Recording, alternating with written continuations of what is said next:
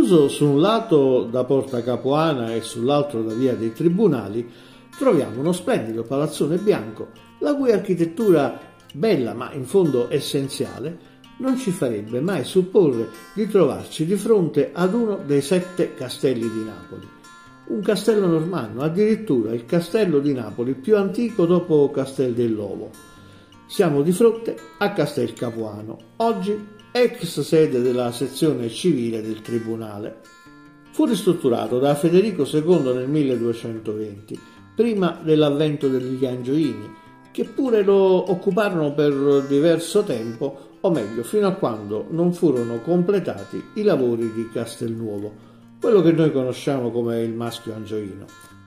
La prima cosa che notiamo alzando lo sguardo verso il palazzo è una magnifica aquila a due teste che campeggia sul portale d'ingresso e poco più sopra delle ali due colonne su di un lato e due sull'altro. Sono le colonne d'Ercole, quelle che ancora oggi campeggiano sulla bandiera spagnola. Ed infatti fu proprio durante la dominazione spagnola che Don Pedro di Toledo volle che questo castello diventasse un palazzo di giustizia, unificando al suo interno tutti i tribunali che all'epoca erano sparsi un po' in tutta la città. Ed è proprio da allora che fu chiamato Palazzo della Vicaria, perché era al suo interno che il vicario del re esercitava il potere giudiziario e i suoi sotterranei furono adibiti a prigioni per uh, i criminali che di lì a poco sarebbero stati giustiziati nella attigua piazza Capuana. Ora avveniva spesso per eh, dare un monito alla popolazione che all'esterno del palazzo, sulla facciata che dà su piazza Capuana, venissero appese diverse gabbie di ferro con all'interno le teste mozzate dei criminali giustiziati. Un macabro rituale che però fu ripetuto anche diversi secoli dopo, ed esattamente il 19 aprile del 1800, quando la Gran Corte della Vicaria giudicò Giuditta Guastamacchia e i suoi quattro complici, autori tutti di un terribile omicidio, talmente efferato da essere degno di uno dei migliori episodi di Criminal Minds. Le loro teste e le loro mani amputate per questo motivo restarono esposte per molto tempo.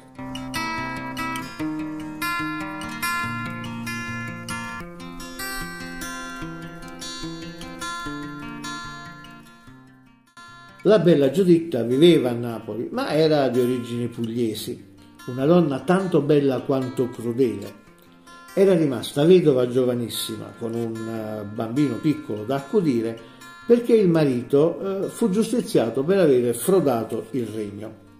Il padre di Giuditta, che non disponeva di risorse sufficienti per poter mantenere sia la figlia che il nipote, decise così di chiuderla in convento. Giuditta, però, che all'epoca aveva 32 anni ed era di una bellezza incredibile, in convento iniziò una relazione amorosa con un sacerdote, un tale Don Stefano Daniello, che però, quando cominciarono a circolare voci sospette, decise di portarla via dal convento e mettersela in casa.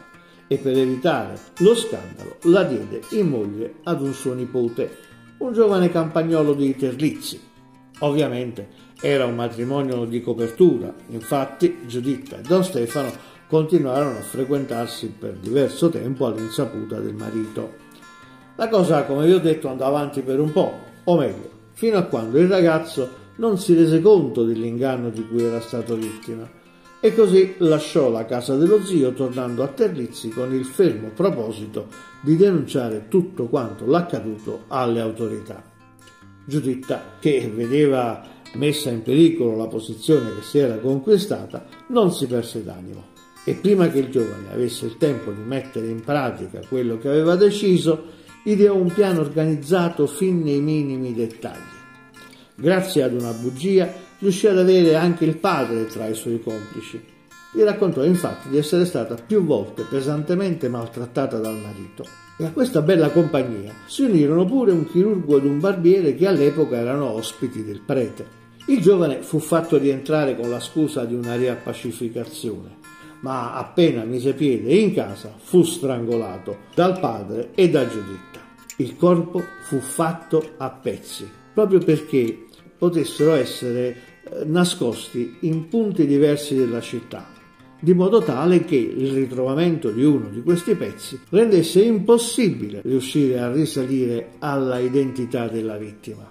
Ma, come spesso accade pur nei piani più ingegnosi, a volte il diavolo ci mette lo zampino. Il barbiere, mentre stava andando a gettare una mano del giovane custodita in un sacco, viene fermato dai gendarmi e, messo alle strette dopo un interrogatorio estenuante, alla fine confessa tutto, rivelando anche i nomi dei complici. Giuditta, il padre e il prete capiscono che qualcosa è andato storto non vedendolo tornare e così decidono di fuggire, ma le guardie, che erano già ormai sulle loro tracce, li intercettarono sulla strada per Capodichino. Dopo un breve processo, tutti quanti sono condannati alla impiccagione nel largo delle Pigne, quella che oggi è chiamata Piazza Cavour. Tutti eccetto Don Stefano, però, che invece venne esiliato a vita nelle fosse di Favignana. Questo perché era riuscito a far passare la tesi che al momento dell'omicidio lui non era in casa. Poi, come abbiamo detto, le teste e le mani furono appese nelle gabbie all'esterno della Gran Corte della Vicaria i teschi dei quattro assassini sono stati studiati per molto tempo anche dall'antropologia criminale. Pensate che addirittura sono ancora conservati al Museo Anatomico.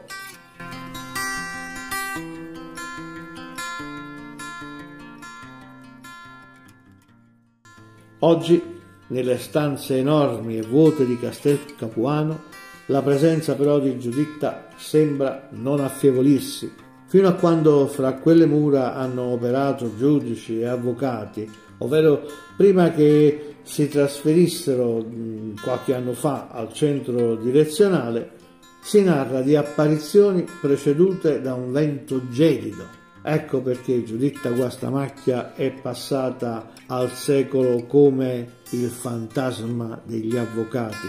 Sono molti infatti quelli che affermano di aver visto la dannata Giuditta sangue caldo e peccaminoso, che ancora si chiede il perché di una vicenda tanto torbida aggirandosi all'interno di quelle stanze ormai vuote. E noi ci chiediamo, eh, se non lo sa lei il motivo, figuriamoci noi.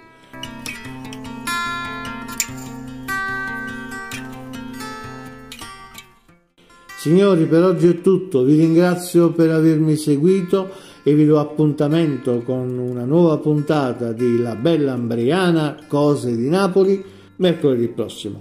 Un abbraccio e un saluto a tutti.